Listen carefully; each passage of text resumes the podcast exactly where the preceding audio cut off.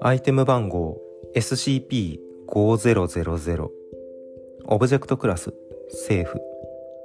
特別収容プロトコル。SCP-5000 は起動していない状態でサイト22の標準的な保管ロッカーに収容されます。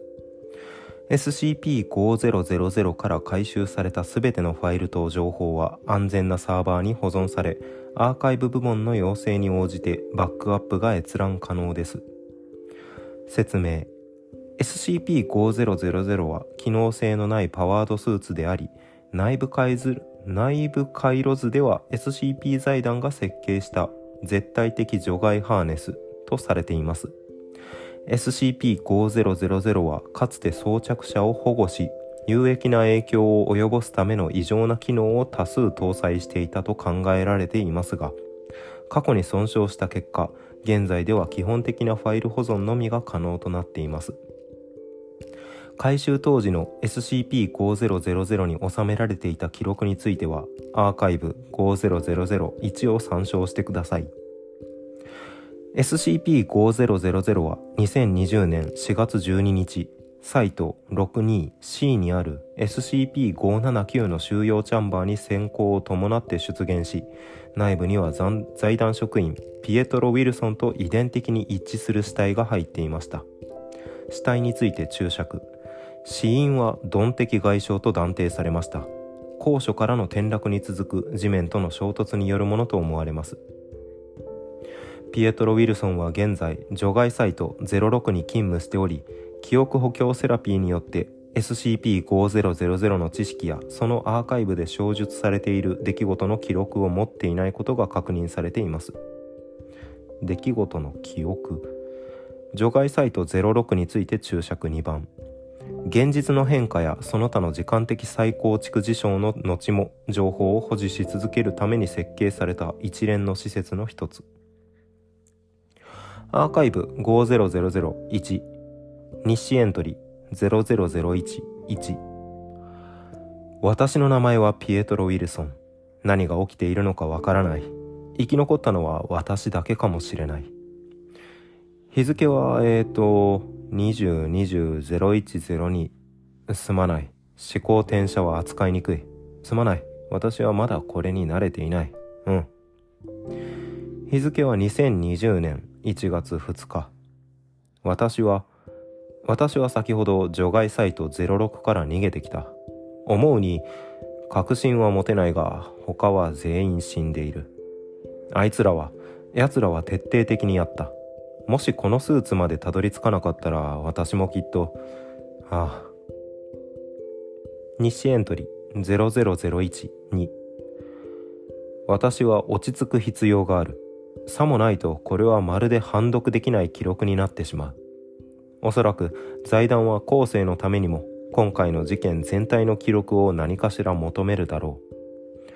私は現在最も近場にある財団施設を目指している。この地域を通過するエージェントのための小さなセーフハウスだ。きっと誰もいないが上司と連絡を取って具体的に何が起きているか知らなければならない。全ては6時間。もしかしたら7時間ほど前に始まった。機動部隊ゼータ19ロンリー・オンリーだと称する一団がインサージェンシーの潜入スパイだろうか。適切な身分証明その他諸々を携えてサイトに入場し全員を食堂に集めた。そして撃ち始めた。畜生まだ口に血の味が残っている。あの嫌な金属臭い味が舌から抜けない。弾に当たったり踏みつぶされたりしなかったのは奇跡だ。誰もがあそこから抜け出そうとお互いを乗り越えていた。もし除外ハーネスにたどり着かなければたどり着けなければ私は死んでいた。間違いなくすでに記したように奴らは徹底的だった。私は ES06 の送電網を担当する技術者だからこのスーツの機能を完全には把握していないが基本はつかんだ。この知覚フィルターとやらは私が周りから見えなくなる技術では私が周りから見えなくなる技術ではなく私が見えるという事実を周りが認識できなくなる技術らしい。まあ要は同じだ。しかしあの侵入者たちは何も奪わなかったしそうしようと試みる様子さえなかった。スーツを装着した後で見たんだ。あまりにも怯えていて臆病者め。逃げ出さなかった。奴らは死体をチェックして立ち去った。全員の頭部に余分に一発ずつ撃ち込んでいった。奴らはただ我々を殺しに来たんだ。西エントリー00013あのクソ忌々しい砂漠を何時間もテクテク歩いた末ようやくセーフハウスに着いた。遠くで数回爆発音を聞いた。侵入者が撤退する前に財団が機動部隊を派遣したか？そうであってほしい。人生でミネラルウォーターを見るのがこんなに嬉しかったことはない。ハーネスは装着者の身体機能を維持してくれるようだが私の心はまだ飲み物を必要としている。人間性だろう。とにかく足を休めてからシステムをオンラインにしてみる。財団に連絡し何が発生しているか正確に知る必要がある。日誌エントリー00014どういうことだ？ダウンロードされたファイル00011説明。彼らはこれを地球上の全ての政府報道機関異常組織に送付した。ふざけるな。以下は O5 評議会の総意によって作成されたメッセージです。現時点で私たちの存在を知らない方々へ。私たちは SCP 財団という組織を代表しています。私たちのかつての使命は異常な事物実態その他様々な現象の収容と研究を中心に展開されていました。この使命は過去100年以上にわたって私たちの組織の焦点でした。やむを得ない事情によりこの方針は変更されました。私たちの新たな使命は人人類の根絶です。今後の意思疎通は行われません。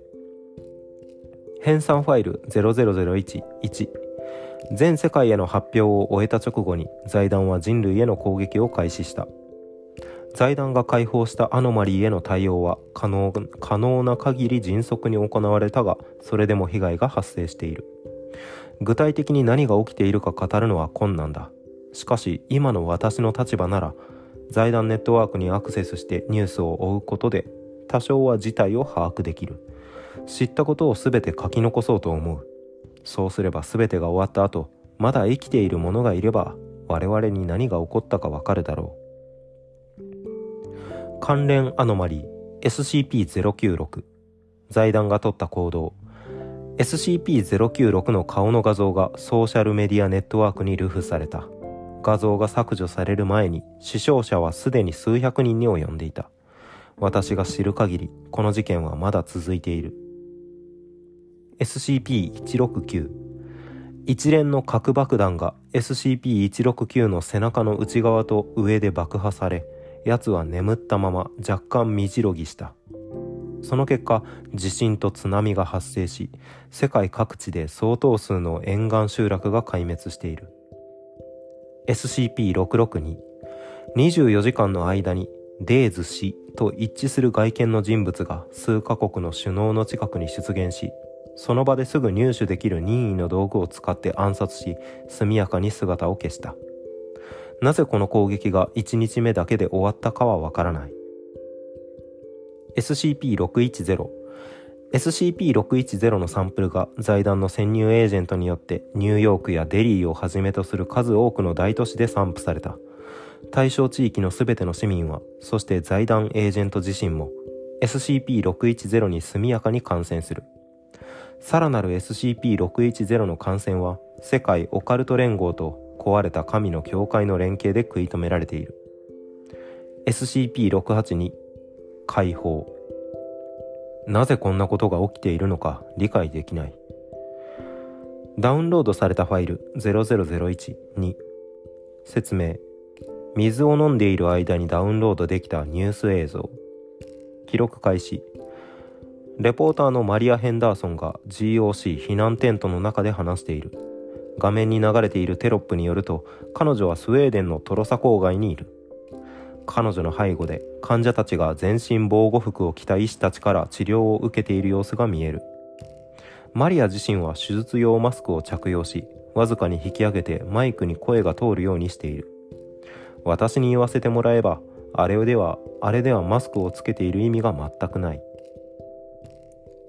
マリア・ヘンダーソン。世界オカルト連合がすでに宣言したようにまだ避難を終えていない住民の皆さんは何であれ利用できる物資を使って屋内に立てこもることを推奨します。患者を治療していた医師の一人が急に立ち上がりベッドの横に立っている兵士を見る。医師死亡者が発生。イレーザーを準備しろ。イレイザー。マリア・ヘンダーソンは素早くテントから同様の施設が立ち並ぶ野原へと出る。大きな駆動音が背後のテントから聞こえ数回の閃光が見える。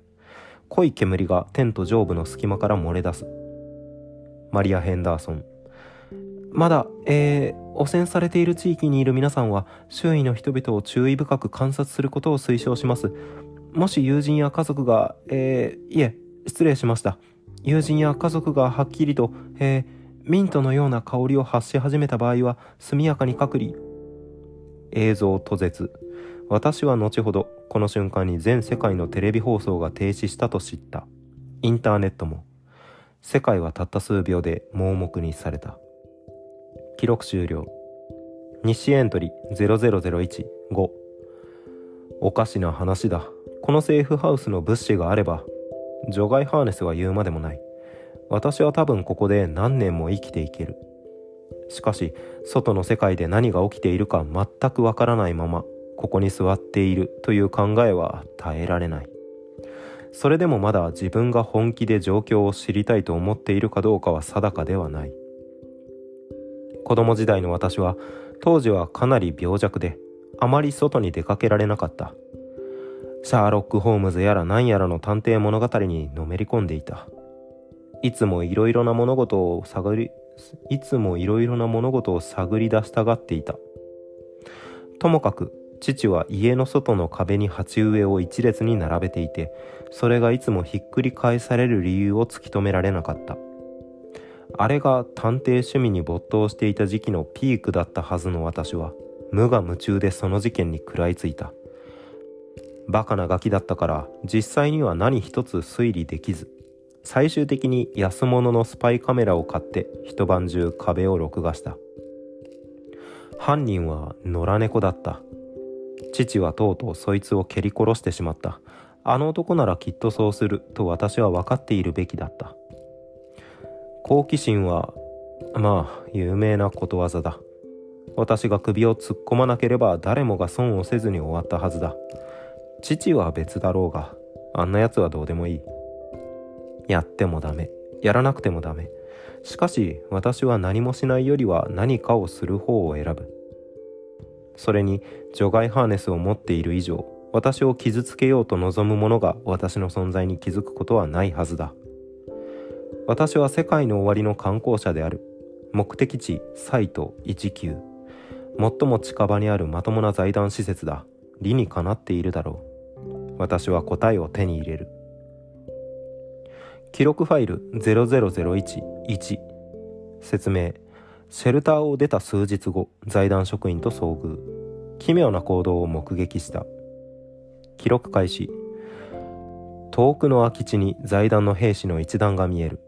合計9人が一列に並んでいる。10人目の女性兵士は指揮官で列の前を行ったり来たりしている。制服と気象は機動部隊イプシロン6村のアホと同じように見える。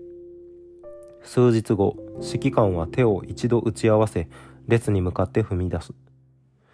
指揮官列の最初の兵士にこれより検査を行う。兵士1無論です。指揮官はナイフを取り出し兵士の肩を突き刺す。兵士は反応しない。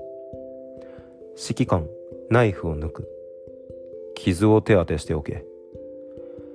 兵士はうなずく。指揮官は同じように並んだ兵士の肩を一人ずつ突き刺していくが、8人目になるまで反応はない。8人目の兵士ははっきりと顔をしかめる。兵士8が指揮官叫び声生存者を発見指揮官と他すべての兵士が速やかに銃を向け兵士8を射殺する。彼は地面に倒れる。指揮官は9人目の兵士のもとへ移動し肩を突き刺す。彼は目に見える反応を示さない。よしクリア移動する。MTF イプシロン6は荷物をまとめ兵士8の死体を放置したままエリアを去る。私は後ほど死体から武器や基本的な医療用品を回収し可能な限りで埋葬した。記録終了。結び。さっぱりわけがわからない。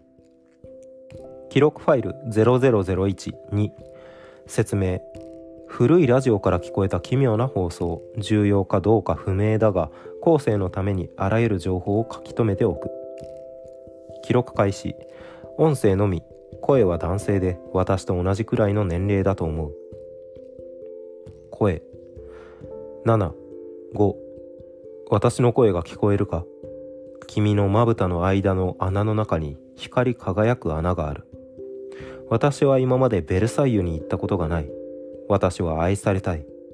9私は今君の後ろに立っている。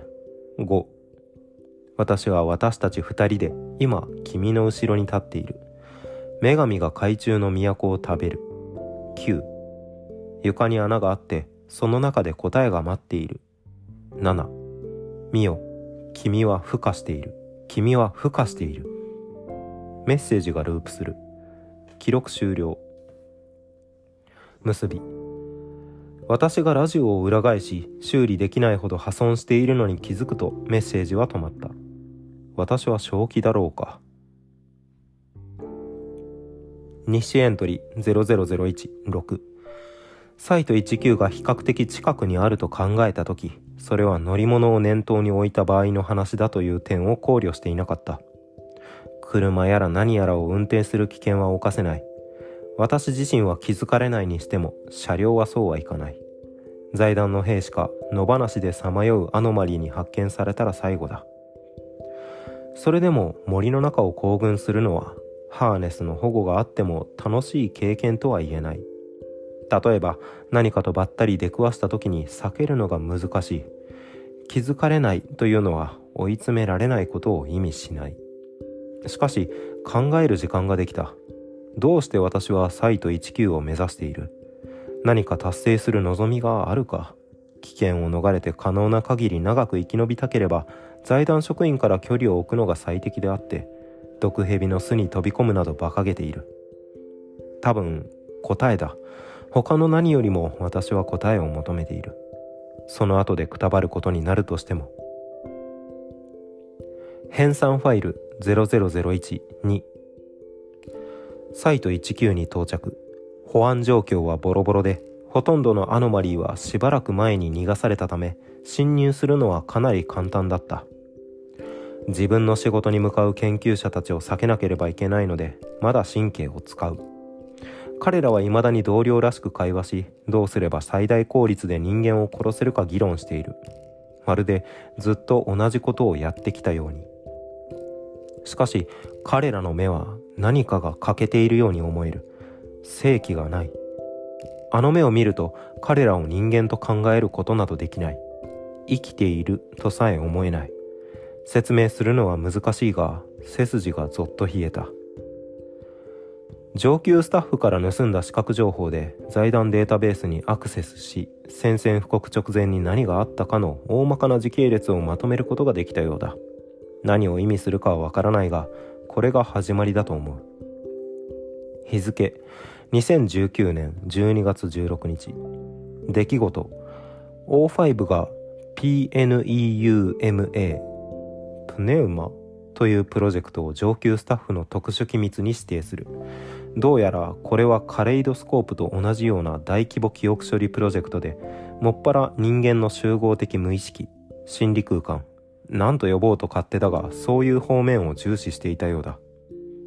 その心理空間をマッピングするにあたり何らかの重大な発見があったらしい。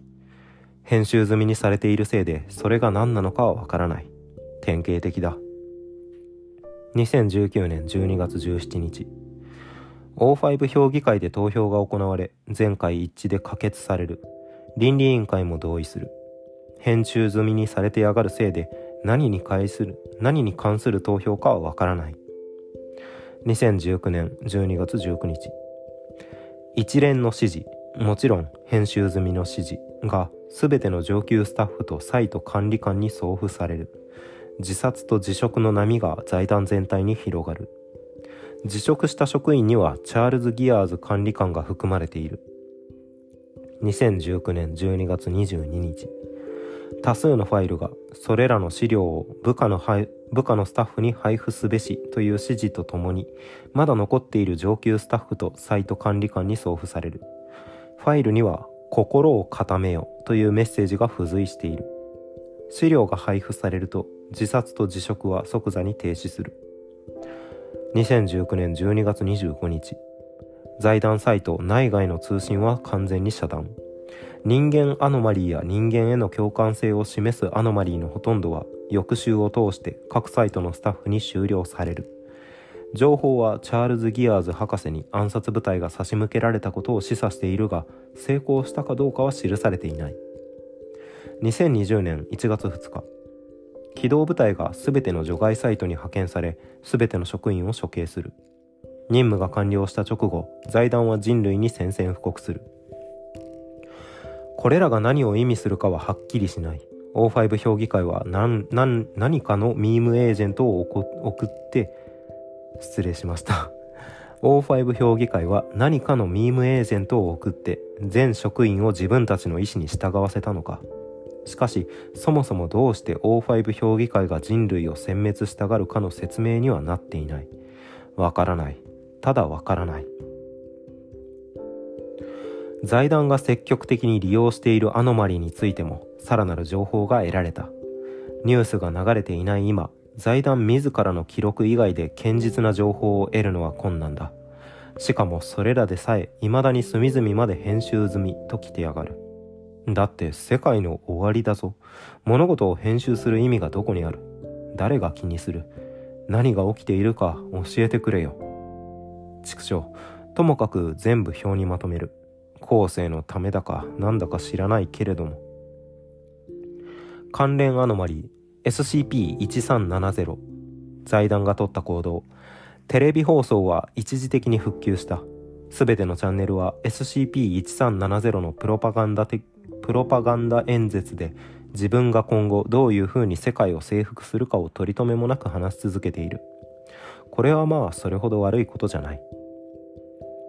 SCP-1048 財団がどうやって奴を捕獲したかわからないがヘリコプターからの映像は1048が作った熊の大群がパリの街を駆け抜ける姿を映している。映像が鮮明じゃないからはっきりとは言い切れない。しかし遠くでは巨大な赤いテディベアが高層ビルの隣を歩いているように見える。SCP-1290 SCP-12901 と SCP-1290-2 は本来の位置から動かされガンジルという堅牢な GOC 施設に発射体を撃ち込むための原始的な射出システムとして運用されている。ガンジルについて注釈3つ目。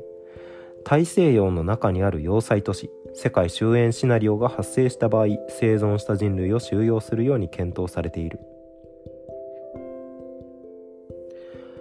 ファイルから100%の確信は持てないが1290は財団がガンジルに押し入るために使っている。率直に言ってえげつない数のアノマリーの一つに過ぎないらしい。ミサイルを発射すればそれで済む気もするがもう財団は一人残らず行かれているので話は通じそうにない。SCP-1440 SCP-1440 は機動部隊 NU22 ロケット面によってあちらこちらの難民キャンプ難民キャンプに移送されその異常な影響力で逃亡した人々のコミュニティを急速に荒廃させている。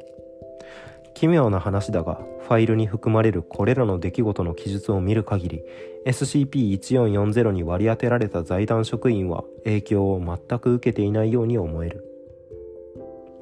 SCP-1678 財団は意図的に SCP-1678 の収容を放棄し職員を近隣から退去させた。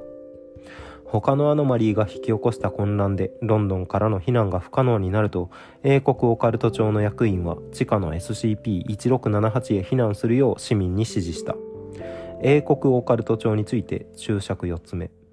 交互的に MI666 と呼ばれる。裏ロンドンが収容最大人数に達すると財団は前もって仕掛けた核爆弾を起爆した。ここを出る前にもう少し調査して見つけられる限りの情報を得るつもりだ。ファイル削除済み。日誌エントリー。00017前回のエントリーから約3ヶ月が経った。私が今まで何をしていたかは神のみぞ知る。当時から現在までの記憶が完全に欠けていてその間のファイルも削除されているようだ。私が知る限りファイル削除が可能なのは私一人だけのはずだから読者は好きに捉えてほしい。何度か荒っぽい騒ぎに巻き込まれたらしい。身に覚えのない傷跡が数箇所ありこめかみに包帯を巻いている。除外ハーネスは損傷していないようなので何が私を傷つけたかはわからない。崖から落ちるか何かしたんだろうか。悲しいことに自分がそういうアホな真似をする姿が目に浮かぶようだ。私は決して賢いタイプではない。サイト19は消え去った。いやまだ多分あそこにあると思うが私は国を横切る道半ばだ。理由は言えない。しかし奇妙だ。目的があるように感じるのにそれが何なのかは100%定かではない。行くべき場所だけが分かっている。私は手にブリーフケースを持っている。具体的に何が入っているかなかなか思い出せない。私が理解しているのはそれが丸くないこととそれを SCP-579 まで持っていかなければならないことだけだ。ファイル削除済み。日誌エントリー00018 SCP-579 にたどり着くまでどれだけ時間がかかるかをどれだけ時間がかかるかを過小評価していた。サイト19に向かう道のりも一苦労だったが579は全く別の話だ。手元の文書記録がなければどこにあるかさえわからない。私がこの文章をどこで手に入れたか見当もつかないがそれは要点じゃない。通り過ぎた死体を数えるのはやめた。今ではおそらく4桁になっている。それどころかもっと多いかもしれない。しばらく前物資を得るために侵入した家で幼い少年の死体に出くわした。最初は頭を打たれたのかと思ったが彼を埋葬しようと近寄った時皮膚の下で何かがうごめくものを何かがうごめくのを見た。私が触れた瞬間小さな青白いミミズが数百匹も溢れ出した。ミミズかなこれ。虫編に需要の樹。で虫。あ全虫失礼しました。まあでも見た目ミミズですね完全に。ワーム。全虫小さな青白い全虫が数百匹も溢れ出した。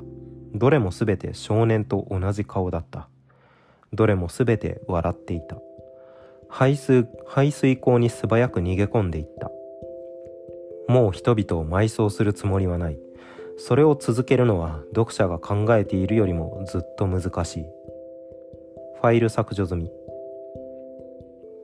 編纂ファイル00013ブリーフケースの中身は天の恵みだ。正体はちっともわからない。しかしあまりにも辛くなった時私はただケースを開ければいい。次に気がつくと私は先ほどいたはずの場所から何マイルも離れていて心の中は激励のメッセージを受けたように温まっている。事態が悪化し始めた時のための私だけのスキップボタンスキップボタンのようなもの。森の中で半分土に埋もれていたエージェントの死体から財団データベースへの一時的アクセスが可能だった。すでに狼がたかっていたが彼らは私がノートパソコンを持ち去るのは全く気にしなかった。どっちみち私を認識していなかっただろう。財団はまだ手元のあらゆるアノマリーを他の人々に投げつけている。例によって表にまとめる。関連アノマリー SCP-2000 財団が取った行動。財団は意図的にイエローストーンを噴火させ SCP-2000 を消し飛ばした。今のところマナによる慈善団体が慈善財団が展開したアノマリーのおかげで環境への影響は不条理なほど遅延されているが肺のせいで呼吸できなくなるのも時間の問題だ。SCP-2200 どういうわけか？財団は SCP-2200-1 を大量生産できたらしくそれらの剣は難民たちの手に渡っている。切り殺された全ての SCP-2200-1 被害者によって SCP-2200-3 は溢れ返っている。まだ生きている SCP-2200-4 の山が死んだ SCP-2200-4 の山の下に閉じ込められている。SCP-2241 終了されなかった数少ない人間アノマリーの一体。SCP-2241 は最大規模の難民キャンプを破壊し生存者たちをもっと小さなグループに止め続けるための生物兵器として使われているようだ。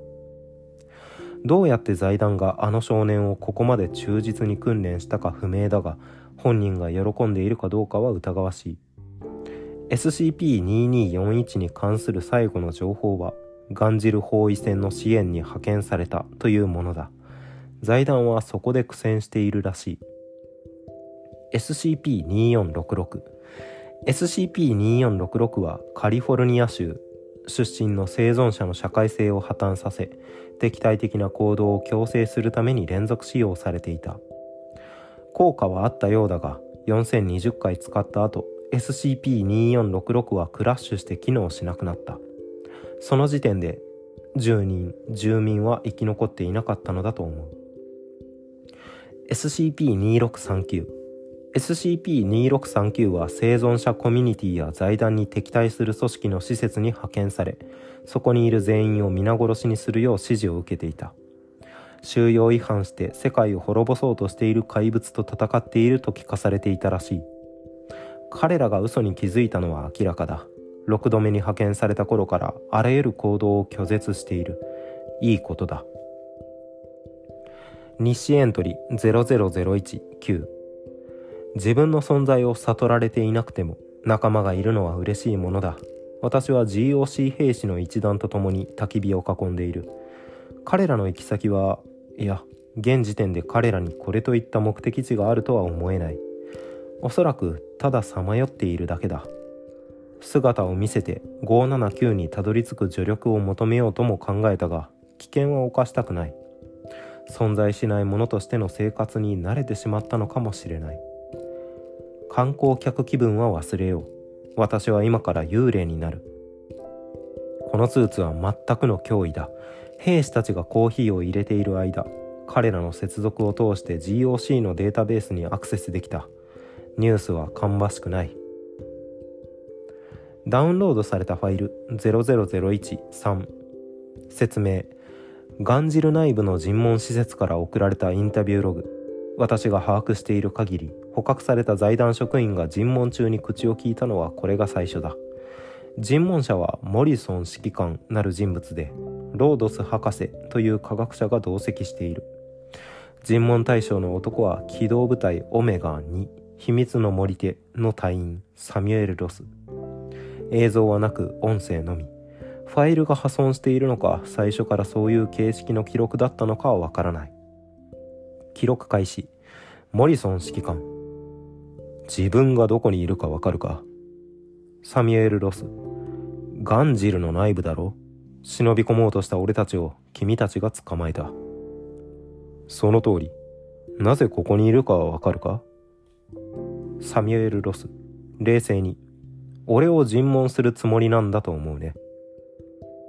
沈黙。モリソン指揮官。博士。ロードス博士。確認した。体内には何もインプラントされていないし、精神エージェントや認識災害も帯びていない。始めても安全だ。OK 沈黙。お前の同僚たちは誰も我々と話そうとしない。誰一人。一言もな。なぜお前は今私と会話している？前に会ったことがある。覚えてないか？沈黙。何？数年前テネリフェ島での合同任務の時だ。カモメの王子の事件。覚えてないか？当時の俺はガスマスクをつけてたから君は俺の顔に見覚えがないかもしれない。でも俺は君を覚えていてそれを思うと少し笑いがこぼれた。だからこうして会話している。それが唯一の理由か？ああ。沈黙。難民に紛れて町に潜入しようとして見つかった時お前とその仲間は群衆に向かって無差別に発砲し始めた。男も女も子供も何の理由もなく殺害された。行かれているとは思わないか。サミュエル・ロス笑う。ロードス博士静かに。クソ野郎。面白いと思うか。すまない。失礼な真似をする気はなかった。ただちょっと偽善的だと思っただけだ。沈黙。なんだと？いやつまりだな。君たちは情報を手に入れれば役立つと思っているかのように俺を尋問するが俺からしてみると君たちには実際に何かできるような時間の余裕はない何度アベルをけしかけたところでクロウ教授のエウロパは相当からずこの町を真っ二つに引き裂くだろう。なのに君たちはまだ何か打つ手があるかのように振る舞う。それは行かれているとは思わないか？沈黙。もしたわごとばかり話し続けるようならいつ強化尋問を始めてもいいんだぞ。望んではいないが私は実行する。サミュエル・ロス笑う。好きにすればいい。痛みを感じるはずがないと一度気づけば恐ろしいものはもう何もない。それはどういう意味だ？君たちは沈黙。いや言ってほしくはないだろう。非常に聞きたいね。君には話さない。わけのわからないことを言うな。話せ。今すぐに。本気か？沈黙。接種はまだ大丈夫だろうな。ロードス博士。あ財団の殺害エージェントは全てクリアしている。さっさと吐けロス。お前がグズグズ引き伸ばすとこちらも不愉快な手段を取らざるを得ない。分かった。不明瞭。沈黙。よく聞き取れなかったな。ロードス博士声量を上げろ。これ以上マイクの原因は上げられん。サミュエル・ロス情報検閲済み。モリソン指揮官とロードス博士が大声で叫んでいるのが聞こえる。湿り気のある亀裂音と吹きすさぶ風の音も聞こえる。叫び声は時間とともに甲高くなっていき録音の残りを通して継続する。サミュエル・ロス。君たちが自分自身に何をしたか見てみろ。聞きたくないだろうと言ったよな。だから忠告を聞くべきだと言うんだ。なのに君たちはひどく知りたかった。俺は君たちをとても気に入っていたから親切であろうとした。俺たちは君たちにとても親切なんだ。俺たちが光の中で戦うことによって君たちは暗闇で死ぬことができる。沈黙。サミュエル・ロス。忌まわしい。記録終了。結び。どうやらこの直後に何らかの緊急事態がガンジル内部で勃発したらしく町は最終的に内外の両方から破壊された。このファイルはファイルは詳細に言及していないが GOC はもう終わりかもしれない。ファイル削除済み。日誌エントリー000110先へ向かうのが困難になりなり続けている。GOC が戦い続けていた時期はまだ状況を打開できるという感覚があったが今こうして配送中の彼らと行動を共にしているとこんなことをしても全く意味がないような気持ちにすぐとらわれる。ガンジルを陥落させた財団は改めて他のあらゆる人々に完全な注意を向けた。私はもう飲み食いしなくなった。結局のところハーネスが生命維持を行ってくれるのだし財団が拡散しようとしているおぞましいウイルスのどれかで汚染された食品を消費する危険性が高すぎる。ここに至るまでに想像できるす想像できる限り全ての州で死体を見てきた。いくつかの死体は歩き回っていた。ブリーフケースを開けてスキップするたびに進行度は少し遅くなり気分は少し落ち込んでいる。以前に私を元気づけてくれたのが何であるに何であるにせよ。私の心は無感動になってきたようだ。ブリーフケースの中身に対してだけではないだろう。どうして私は579に向かっている？それらしい理由はあるのか？編纂ファイル00014財団はまだ我々をぶちのめしている。以下はその表。関連アノマリー。SCP-3078 財団が取った行動。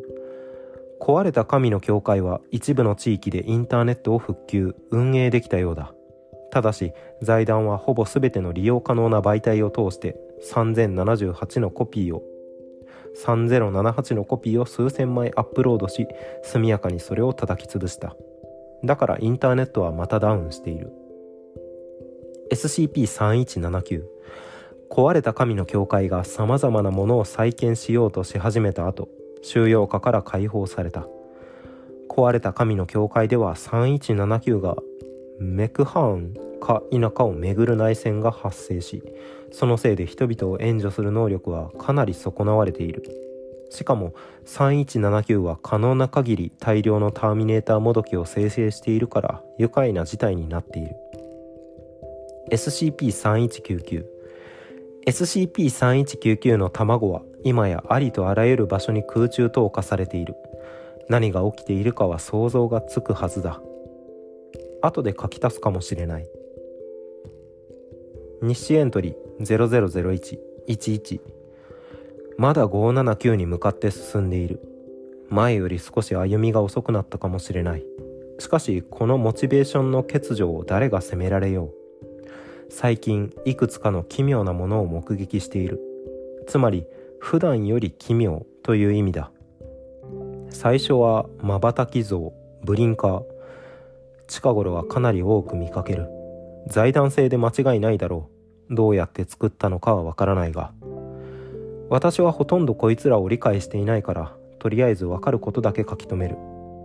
こいつらは彫刻兵士の像だ。機動部隊の制服空っぽの眼下。腕はカマキリか何かのように刃物状に彫られている。見つめている間は無害だ。しかしちょっとでも視線をそらすとちょっとでも視線をそらすと動く。そして速い。煙でたった1秒視界が遮られた瞬間群衆を一気に切り裂いたやつを見たことがある。私はブリンカーを警戒している。私が見た時もこいつらの動きは停止する。つまりブリンカーは私の実際の居場所を知覚できなくてもその場に誰かがいることは推測している。もし視界の全てを手当たり次第に切り裂き始めたら私は一貫の終わりだ。最善を尽くして完全に回避しなければならない。2番目に目撃したものははるかに奇妙だった。地平線に見えたそいつは背伸びしている人間のように見えた。いやこの表現では不十分かな。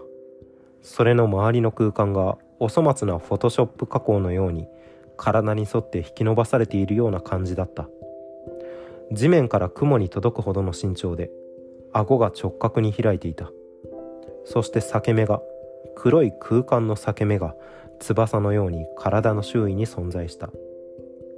そいつはただそんな風に浮かんだまま前進していた。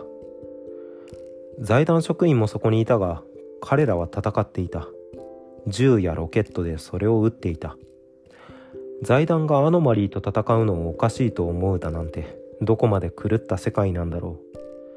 私と同じように全てが始まる前にどうにか抜け出せた奴らだったのかもしれない。話しかけようかと思ったがやめた。危険は冒せない。そこから離れた。私は579にたどり着く必要がある。何かをする必要がある。何でも構わない。日誌エントリー000112今日は女の子が死ぬのを見た。助けられたはずだった。助けなかった。私はクズだ。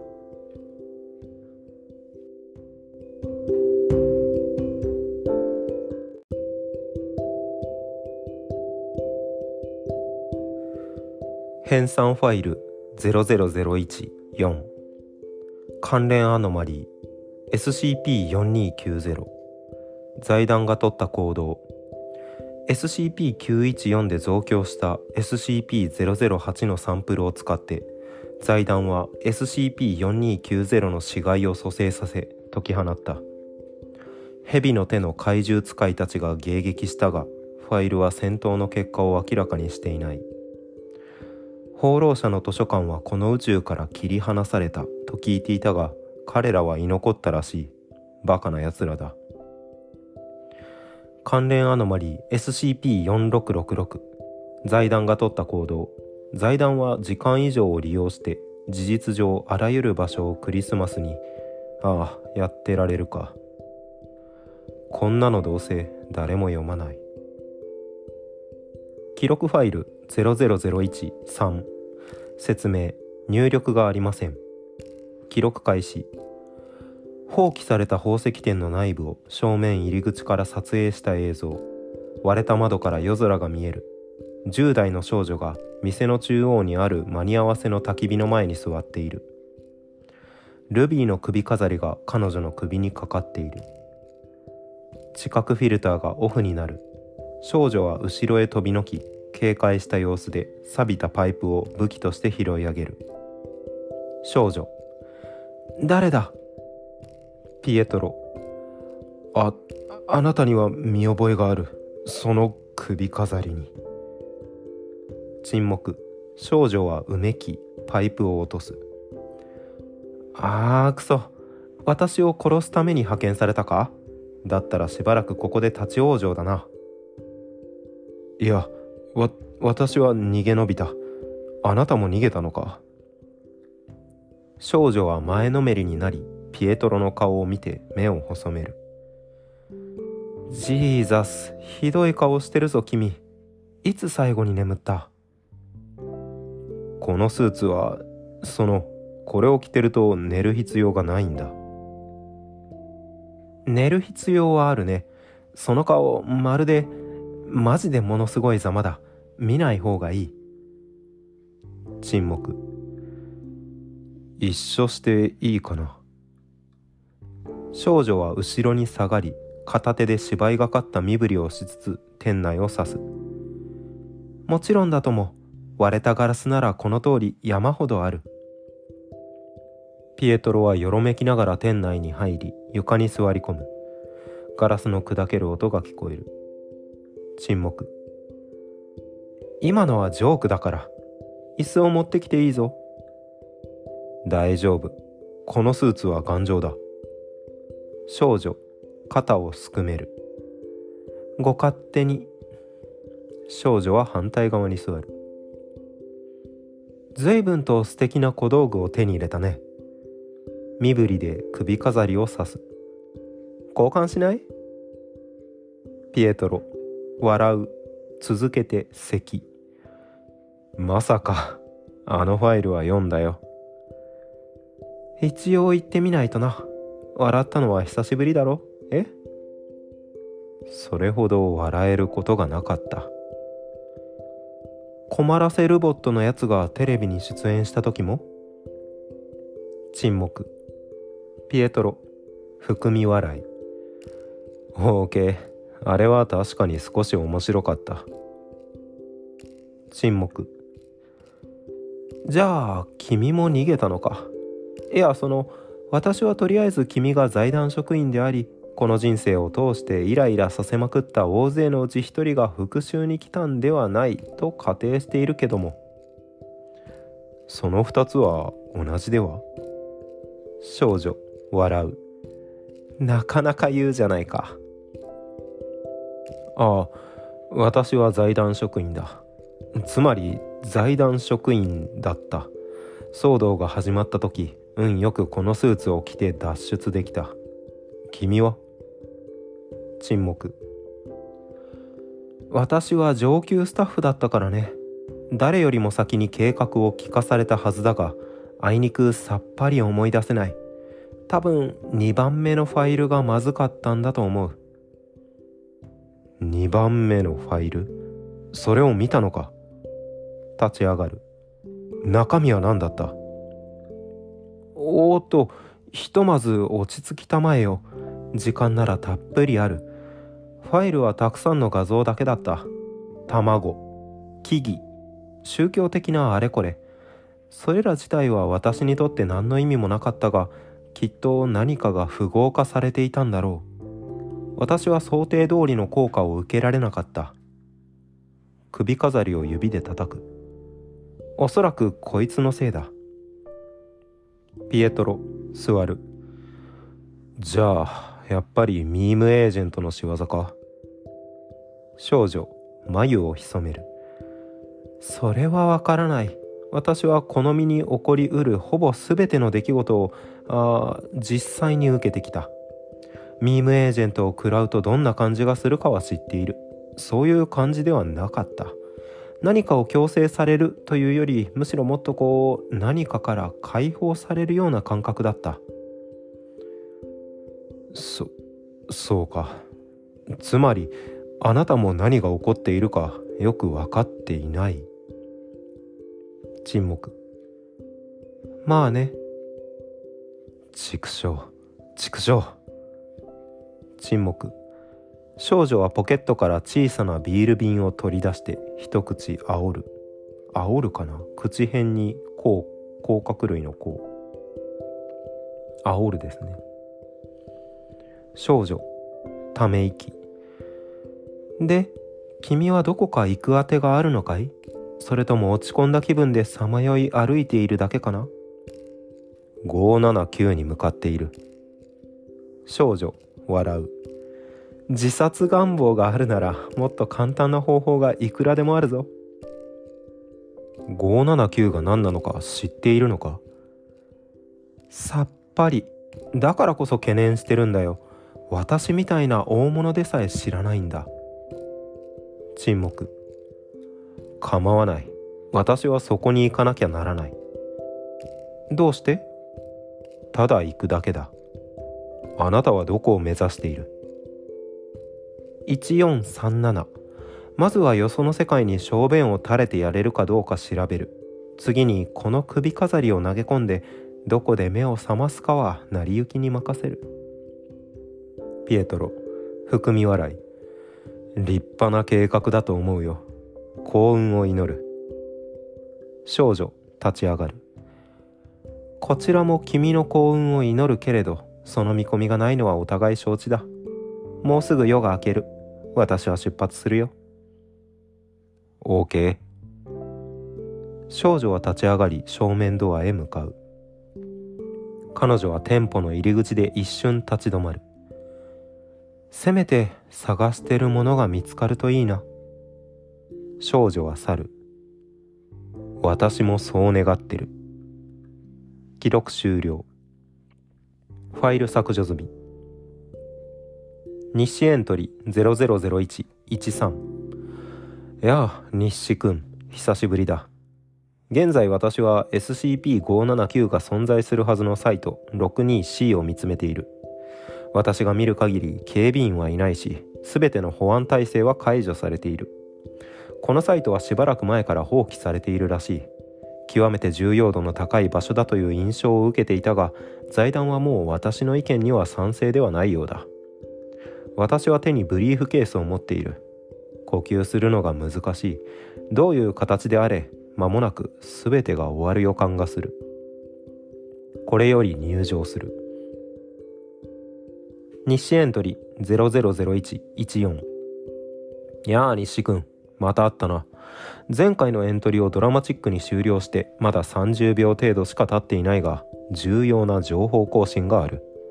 サイト6に C に近づいた瞬間誰かが後頭部に銃を押し付けているような感覚に襲われた。まるで私が屋根の端に立っていて誰かの手が背中に密着して押す準備を整えているようだった。俗に言う闘争闘争反応だろうがいきなり限界まできついのを見舞いされた。SCP-579 の正体は知らないがそれが私を見ているのはわかる。記録ファイル00014説明。クソ。クソ。クソ。記録開始。サイト 62C の廊下を撮影した映像。壁には深刻な損傷が及んでおりあたかも大ぶりのナイフで傷つけられたように見える。頭上の照明が点滅している。ピエトロ。畜生。畜生。照明が再び点滅する。明かりが復旧すると両腕が刃物になった兵士の像がその下に立っているのが見える。本来目があるべき位置には空の眼下のみがあり表情は歯をむき出したしかめ面に固定されている。記録終了。結び。思い違いだった。奴らがここにいる。日誌エントリー000115案の定だ。私に気づけなくてもブリンカードモは私がここにいるのを察している。目の前のあらゆるものを切りつけている。片足に歯が食い込んだ。死ぬほど痛い。しかし動き続けなければ。奴らは私を追跡していないが同じ場所を目指している。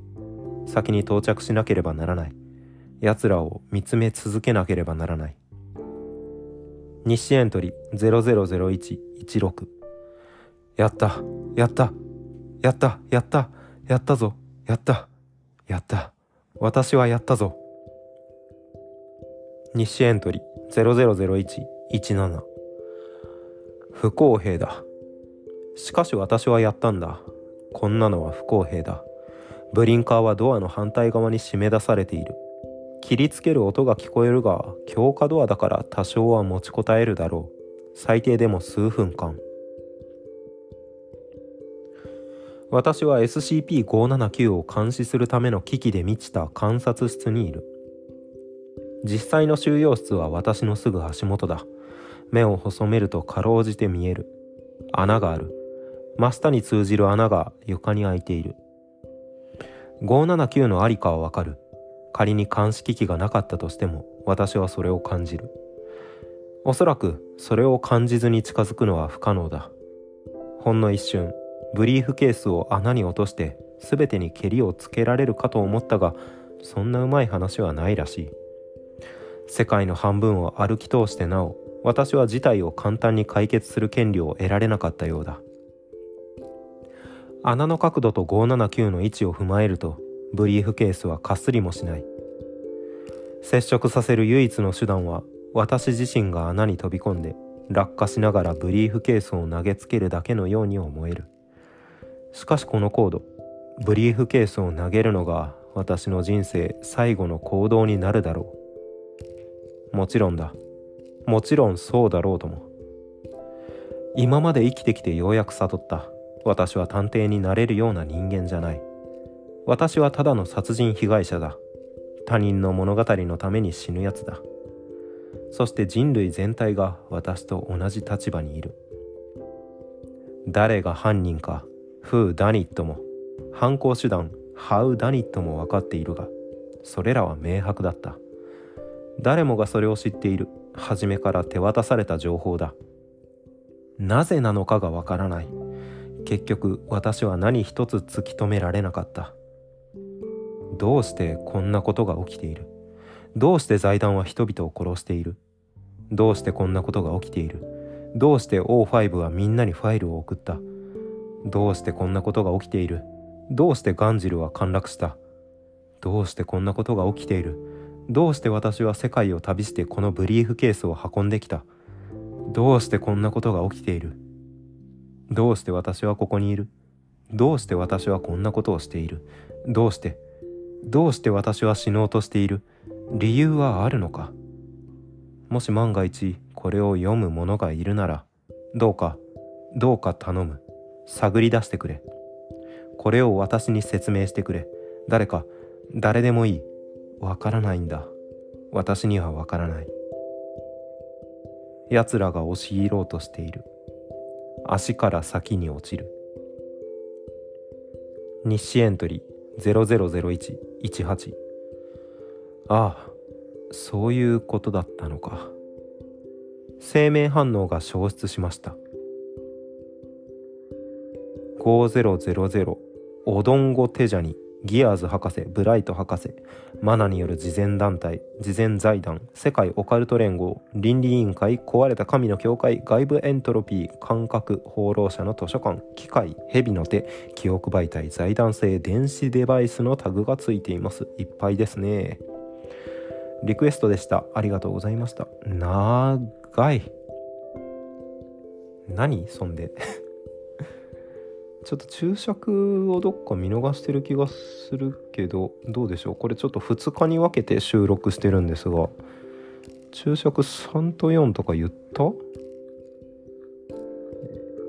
えー、どこのことだ？多分拾えてるはずなんですけどね。拾えてなかったらすみません。注釈34ちょっと言っておきますね。あ3はあるね。大西洋の中にある要塞都市。言ったね。4番交互的に MI666 と呼ばれる。これもなんか言った気はするけど。ちょっとそうですね。要素が多すぎて考察雑談がしようがないというか知らない要素のオブジェクトだったりが多いのでまあブライト博士だけは分かったけど少女の首飾りのやつですね。あの首飾りの中に人格が記録されていてその首飾りをつけた人物がブライト博士になるっていうオブジェクト込みの博士なんですけど。で彼女と最終的に会った時になんか異世界にこのペンダントを落として異世界で何が起きてるかちょっと見てみるよみたいなことを言ってたんですが。うーん。SCP-5000 自体はこの人ピエトロさんが着ていたパワードスーツのことなんですね。絶対的除外ハーネス。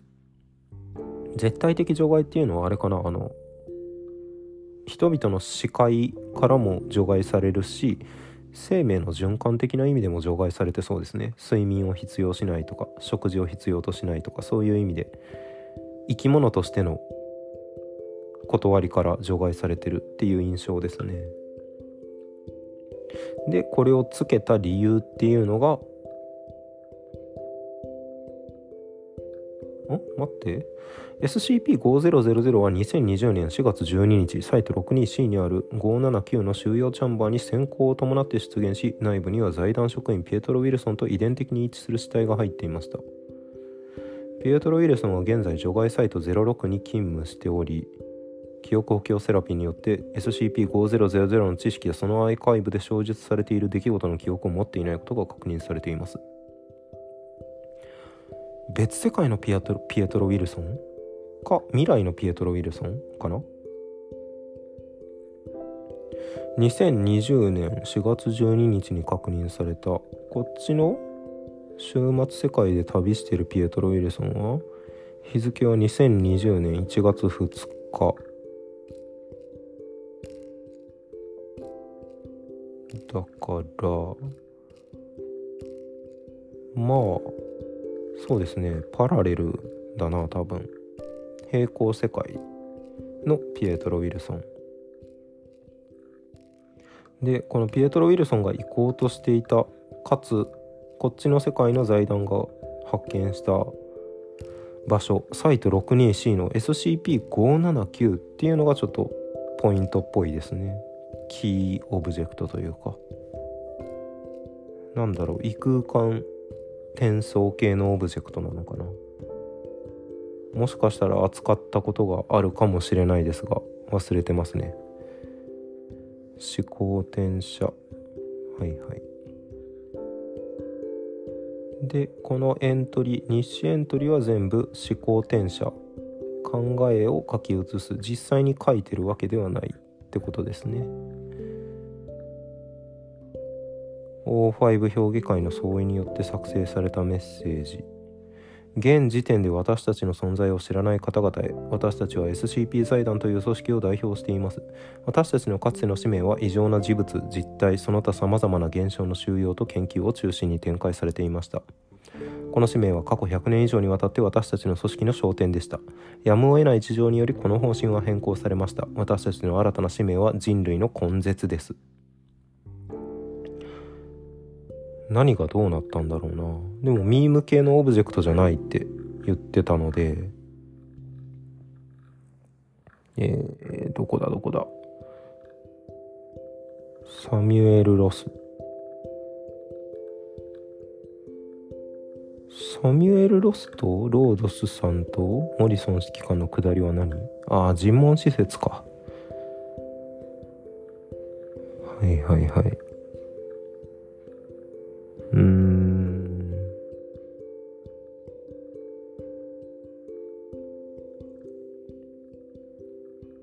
えー、っと579に向かって進んでいる。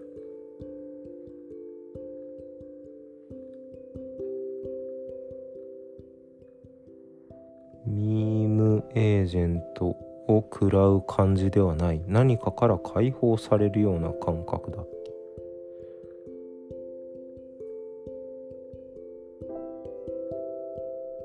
て倫理観を外すとかそういうあれかな。ピエトロさんがなぜこれにうんと影響されなかったかっていう具体的なあれは書いてるっけ？